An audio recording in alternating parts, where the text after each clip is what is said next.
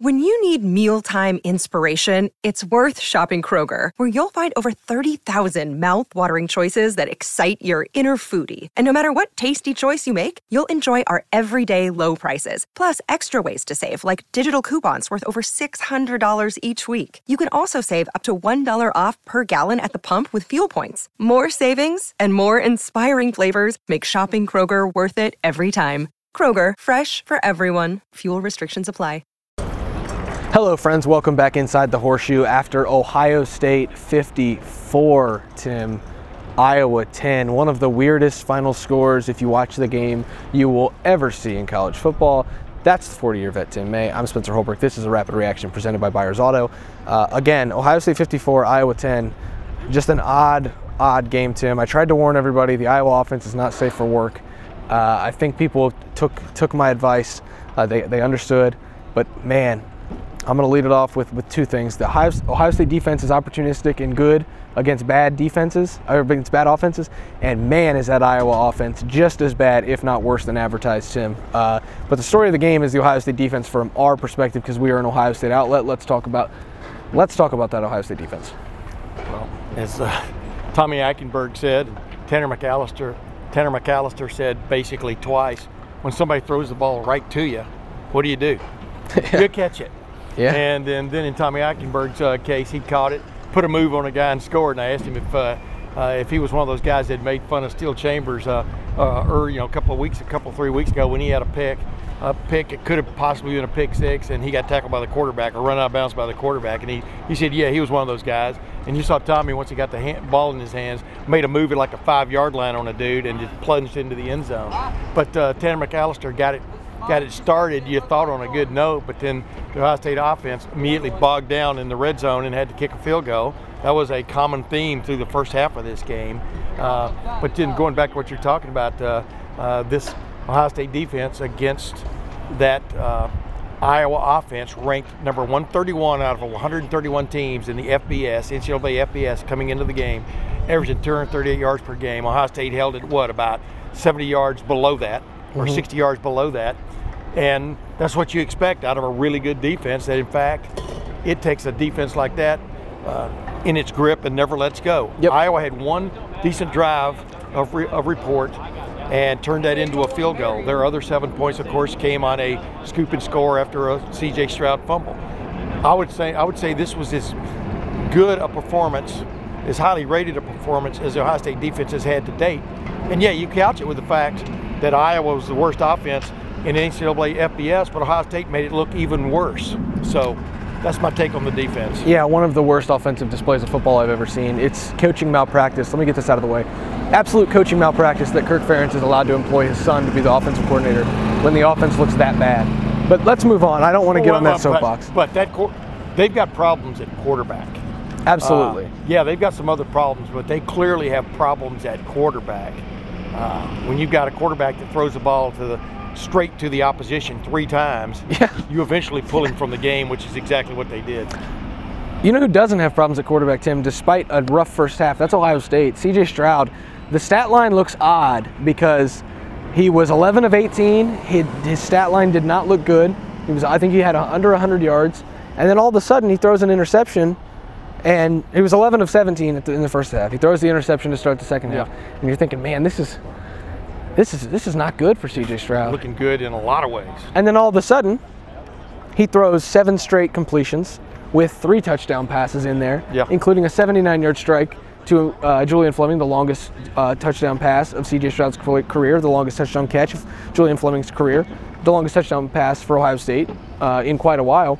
And then you look at the stat line and it see it says 254 yards and three touchdowns. Oh, by the way, he added a fourth yes. to that his stats look pretty good, Tim. I think he only had nine incompletions. Uh, it's a whole. It's a. But as I reminded people on Twitter, it's a four-quarter game. It is. You, you, know, in a tight game. This wasn't a tight game, but it felt that way to a certain extent because of Ohio State's troubles offensively. But I'm telling you, there are plays that come around in a game like this and just light it up. All of a sudden, you can't stop the fuse, and that was that seam route to Emeka Egbuka right up here right about where those guys are walking right now that got it going. And he hit two other straight passes, and boom, Ohio State won to Marvin Harrison Jr., I think, for the touchdown on that drive.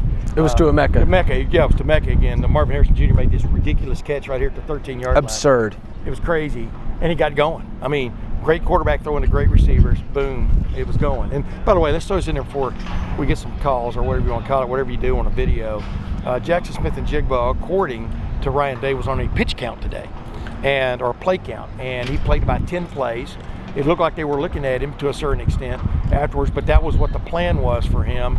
That's why you didn't see him again, and you really didn't see him again. I mean, I think he might have been immediately getting treatment Yeah. uh, after that happened uh, back in the uh, locker room, or maybe even over at the Woody Hayes Athletic Center. But uh, so just to clear that up, but it's also clear that we, even without him on the field, this team is loaded at wide receiver. Yeah, Tim, and I, I'm going to give you a lot of credit, Tim, for this week, uh, because you called Iowa's defense a tough lock to pick. Yeah, It was a very tough lock to pick, and I don't know if I gave Iowa's defense enough credit. Uh, but here's the thing, you know, if we're talking about like a heist, once you get the lock picked Oh, yeah. and you get in there, Yeah. you take whatever you want. everybody goes through the door. You take whatever you want. And once Ohio State picked Plunder. once Ohio State picked the Iowa lock, Ohio State did whatever it wanted on offense, especially through the air. Obviously, the running game is a concern that we're going to have to address as this week goes on.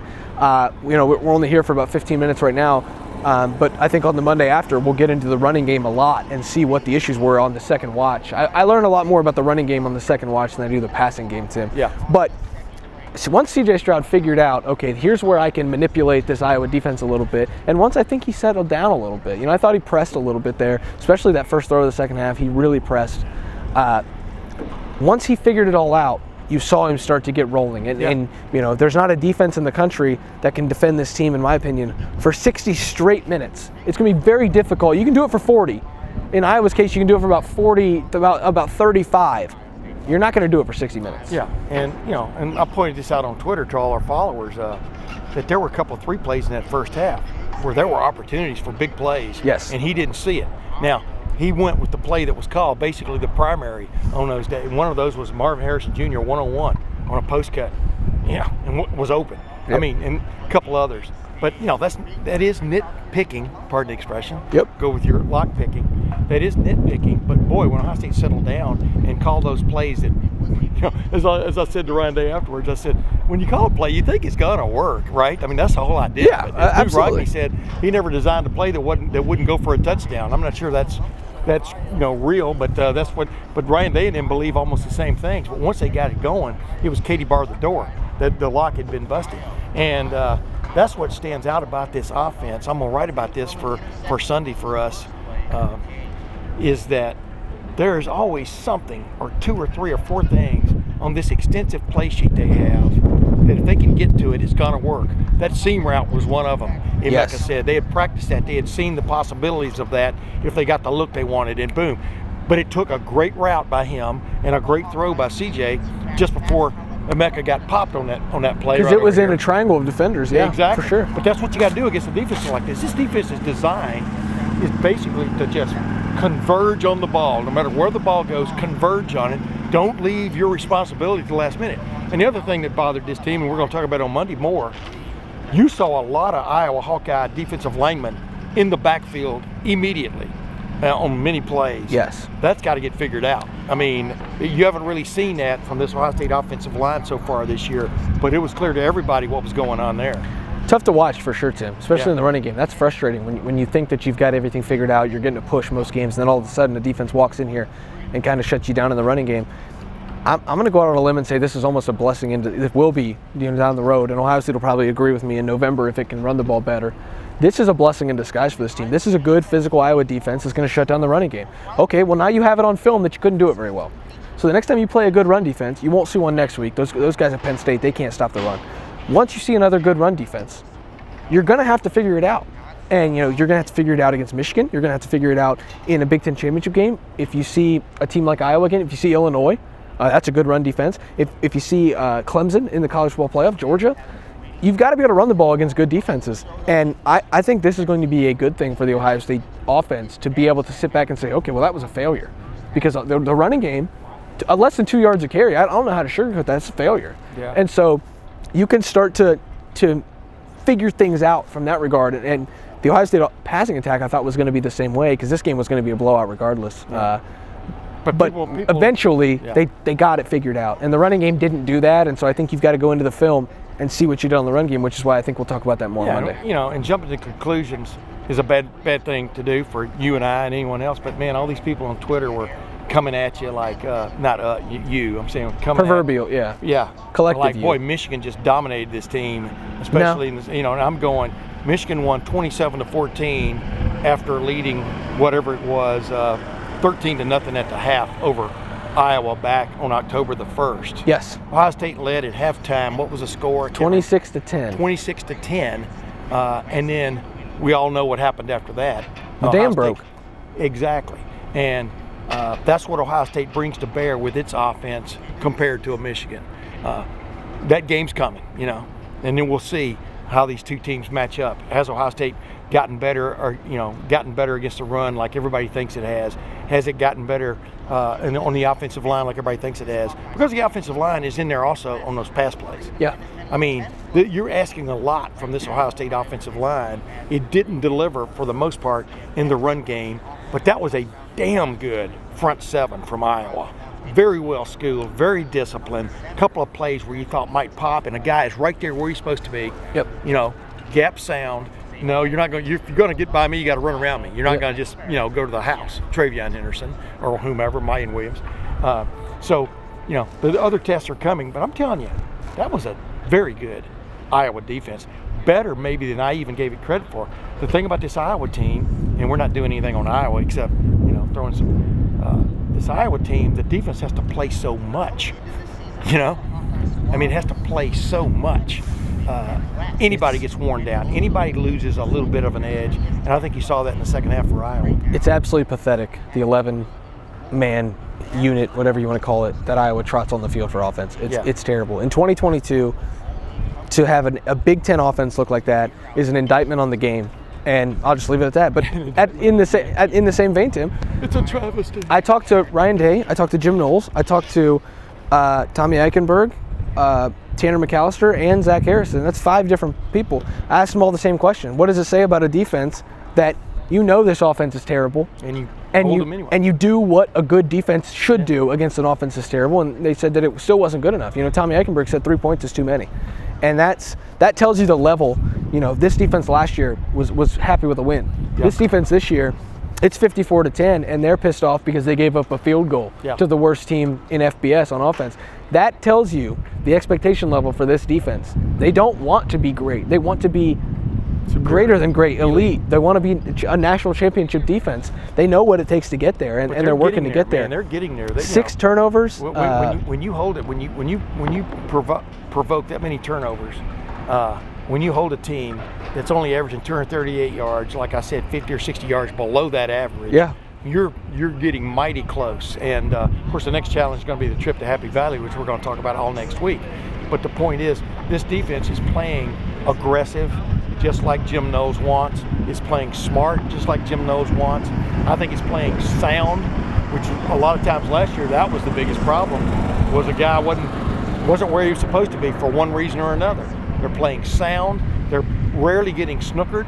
You're going to give up some plays to any team, but this team, this off defense rarely gives up two in a row, and that's what sets them apart in, in a lot of regards. But uh, you can see it getting there. This defense is also playing vanilla, Tim. There was three linebacker look, but they didn't really do a whole lot of exotic things. They didn't, you know, bring stunts on the defensive line as much as maybe I thought they would. Uh, they didn't. They didn't do a whole lot in that Well, regard. name a guy. There's a name you've kind of mentioned him in passing, but you haven't named a guy who really deserves huge kudos. Oh yeah, Zach Harrison. He's Oh, going to get a. Buckeye leaf on LettermanRow.com here this this evening and this afternoon. Uh, but Tim, that's the thing. Like they're playing really well, and this defense is, is starting to, to really take off and, and create those turnovers. Uh, but it's still keeping it pretty vanilla. You know, we talked to Jim Knowles earlier in the week, and he said, yeah, there's still things with the safeties we haven't done yet. There's still things with the linebackers, the defensive line we still haven't done yet, still haven't shown. Uh, Jordan Hancock's now healthy. I thought he played well for the snap count that he was on. Uh, you know, you get Cameron Brown back, and then you look at being able to do even more with this defense and this talent. And so, a lot of possibilities for this unit. I know that maybe we're overreacting even a little bit. I thought I was impressed with the Ohio State defense, even though Uh, the the Iowa offense seems to want to set football back 50 years every time it touches the Yeah. ball. But well, yeah, I, mean, I, I think you've beaten that dead horse. That Yeah. horse is dead. Yeah. Uh, but the flip side of it is what what I thought was very interesting today was you touched on. Jim Knowles is a four-two-five guy. Yep. Four-two-five guy. Three safeties, two linebackers, four defensive linemen. One of them doing shenanigans. You know what I mean? But he is not averse to putting three linebackers on the field, as we saw today extensively. No, he's not against it. extensively. Tanner McCalister is playing as well as any safety on this team right now. He's coming in out of the game quite a bit with Cody Simon going in, and it was like good old it was like old home week for Cody Simon, Steele Chambers, and Tommy Eichenberg. You know what I mean? Getting to play together again on Yeah. the field at the same time, and you just see this defense has a lot of possibilities it hasn't gotten to, including in that mix and match situation uh, with the safety. So. Like you said, Denzel Burke, I think, played a good game today. Uh, that's encouraging. Um, and uh, J.K. Johnson, I thought, played a good game today. And then to, to see Jordan Hancock back out there, not just out there, but he was, if you watched him, because I isolated on him quite a few times when he was in there, he was running with confidence. Yes. With speed, with quickness. That means that hamstring that we understand uh, was severely injured way back in preseason camp seems to have come along incredibly well. Yeah, Tim, I think I think you hit the nail on the head there. This defense is going to continue to get better, uh, and and you know you're grading on a curve this week. No, that's fine, but you know. The, the, to see Jordan Hancock back out there, to see Denzel Burke stuff a, a bubble screen, you know, behind the line of scrimmage, come Correct. up and confidently make a tackle. They're not, tight end. Not just make a tackle, but confidently make a tackle because everything he was doing seemed to lack a little bit of that edge he played with last year. This defense is con- going to continue to get better. They play a decent offense next week, a bad running game, but a decent passing game in Penn State. You see what they can do on the road in Happy Valley, a tough environment. Even in a noon, a, the noon slot, that's going to be a rough one uh, as far as the environment goes. So let's wrap everything up here. CJ Stroud, uh, up and down day, started slow, ended well. The running game needs improved. Uh, the defense continues to get better. And Ohio State finishes up this day in the horseshoe with a 54 10 win over Iowa. A lot of nitpicking, Tim, for a 44 point Big Ten blowout, but that's the way that this team works right Yeah, now. I mean, this you got to find ways to critique them because you know they're one of the three best teams in the country. I just want to say it again. I think I said it earlier. This Iowa defense, I'm more impressed with it after a 54 to 10 loss than I was going into the game because I thought there were some there were some uh, cracks there that Yeah. that would show up earlier, I guess, in this game. I thought they played with a lot of confidence, but like I said, when you play, when every three minutes you're running back out there. You know, you're going to lose your edge to a certain extent, but then you're also going against a team that's got a lot of keys in his pocket to pick that lock. Yeah. And I'm going to keep using that analogy because it was definitely true today, and uh, and it, it was amazing to me. Last thing, I, I don't know, I just when C.J. Stroud gets it going, it's it's it's a sight to behold. And when he got it going uh, there in the third quarter, finally, it was you can't stop this guy. You can't stop this this passing attack if C.J. Stroud has time enough to throw. And that's what stands out to me as much as anything today. Yeah, Riley Moss had perfect coverage. That's a that's a damn good cornerback too.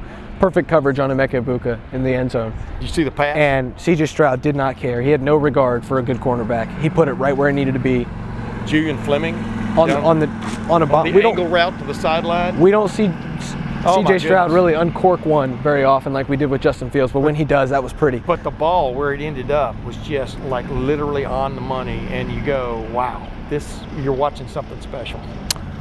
Weird way to uh, talk about 54 to 10, Tim, but that's kind of what we had to do. Ohio State's offense was a little sporadic. The defense looked really good, um, and the end result, like I said, was a 44 point win over a Big Ten opponent that you know is pretty well respected by people, uh, largely. Uh, but now Ohio State gets to move on 7 0, gets to go to Happy Valley next week and play a pretty talented Penn State team, a game that we've had circled, that Ohio State's had circled too for the last I don't know how many months uh, when the schedule was released. This is going to be a big one, Tim. I'm excited to go cover it with you. But we're still on Ohio State 54, Iowa 10 in the horseshoe. That's Tim May. I'm Spencer Holbrook. You know I'm the 40 year vet. We'll be here covering the Ohio State all year round at LettermanRow.com. Thanks for watching the latest rapid reaction presented by Byers Auto. Thanks for listening. We'll see you on Monday back in the horseshoe for the morning after.